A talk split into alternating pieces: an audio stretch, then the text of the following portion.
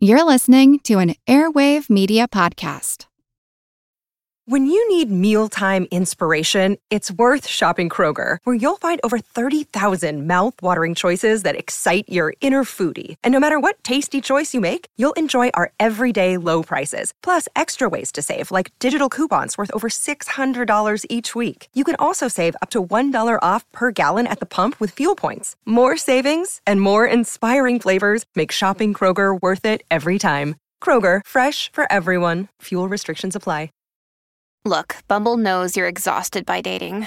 All the must not take yourself too seriously and 6 1 since that matters. And what do I even say other than hey? well, that's why they're introducing an all new Bumble with exciting features to make compatibility easier, starting the chat better, and dating safer. They've changed, so you don't have to. Download the new Bumble now. feel like who art Ed? Try to slice it. Who art? Mr. Wood art Ed me. Good. Either way, it, it's ambiguous. It works on so many levels. I know. That's off to a great start. Welcome to Who Arted, where we explore visual arts in an audio medium. I'm your host, Kyle Wood, and today we're going to be looking at Christo and Jeanne Claude. Interestingly, the husband and wife artistic duo, Christo and Jeanne Claude, were both born on the same day, June 13th, 1935. Jeanne Claude was a military brat. She moved around going to school in Morocco, France, Switzerland, and Tunisia. Apparently, she wanted to continue seeing the world. She got her bachelor's degree studying Latin and philosophy at the University of Tunis, and then she went to train to be a flight attendant for Air France. Christo's life started off a little bit differently. His mother recognized his talent from a young age and started him in art lessons when he was about six years old. Unsurprisingly, for a figure who would show up on an art history podcast, he continued to study art. He went to the National Academy of Art in Sofia. He studied painting, drawing, architecture. His mother had actually worked as a secretary at the school. His father had actually worked in textiles, so there was a bit of foreshadowing from both parents. Now, this story is one of those things that it feels like something out of a movie. In 1957, Christo bribed a railroad employee who sealed him up in a freight car so he could make his way to Vienna. There, he enrolled in Vienna's Academy of Fine Art, and he supported himself doing odd jobs like washing dishes, as well as painting sort of classical portraits. The thing is, he didn't really like painting these classical portraits. He felt like it was kind of demeaning to be doing such uninspired work, and so he didn't sign them Christo. He used his family name, because I guess he didn't want to sully his specific name, but the family name more broadly. So, anyways, he's getting these gigs to paint various people's portraits, and that's how he met Jeanne Claude. He showed up at her house when he was commissioned to paint her mother's portrait.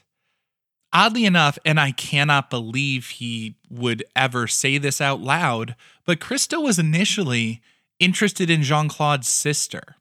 Of course, that romance wasn't meant to be.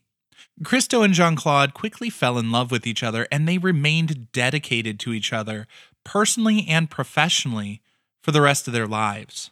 I think an absolutely beautiful testament to their enduring connection and devotion is the fact that Christo has continued to carry on Jeanne Claude's legacy He's continued the work of creating the monumental installations that the two of them conceived of, even though Jeanne Claude has passed away.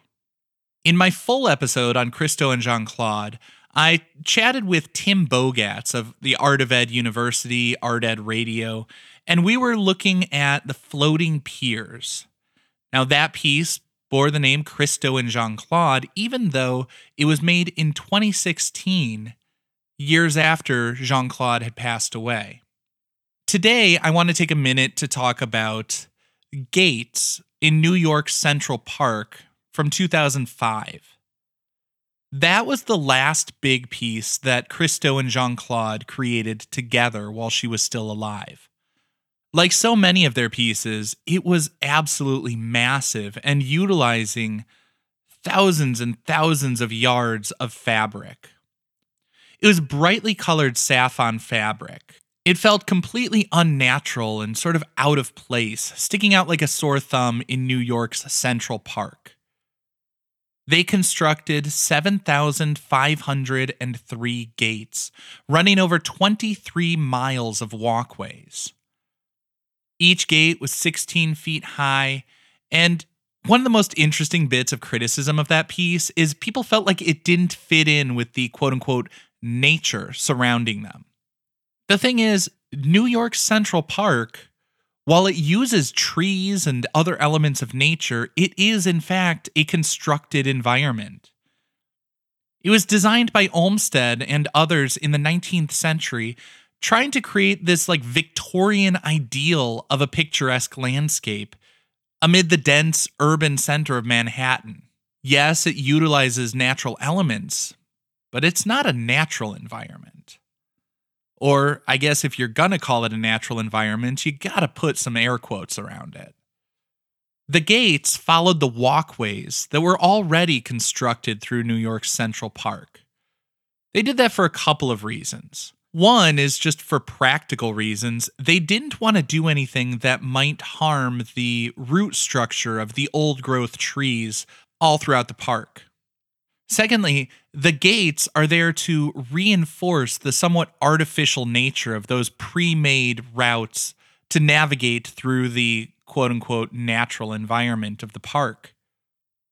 Like so many of Christo and Jeanne Claude's work, that confrontational aspect, the way that the constructed environment and nature are brought together, and the art is brought out of the museum context, out in the world for the everyday person to not only see and experience, but also have to deal with.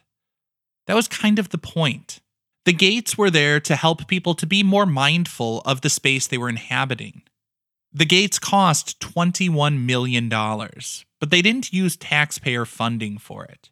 The artists sold preparatory drawings related to the gates and other artworks before the exhibition opened.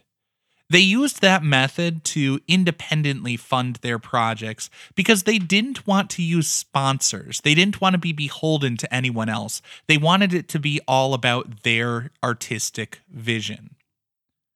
Of course, they could only put their work out in the public space for so long, and the fact that it was temporary was again part of the point. They said, quote, our works are temporary in order to endow the works of art with a feeling of urgency to be seen, and the love and tenderness brought by the fact that they will not last.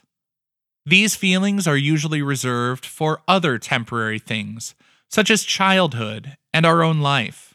These are valuable because we know that they will not last.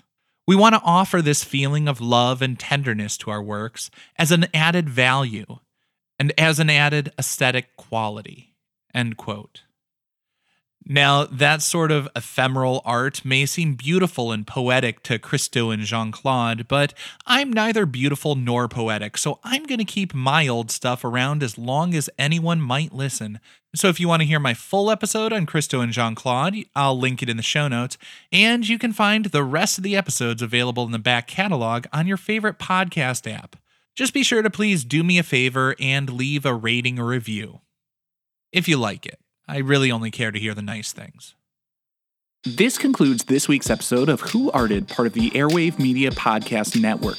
If you found this tolerable, please leave a rating or review on your favorite podcast app. You can find images of the work being discussed this week and every week on social media at Who Arted Podcast on Twitter, Instagram, and TikTok, and of course on the website whoartedpodcast.com.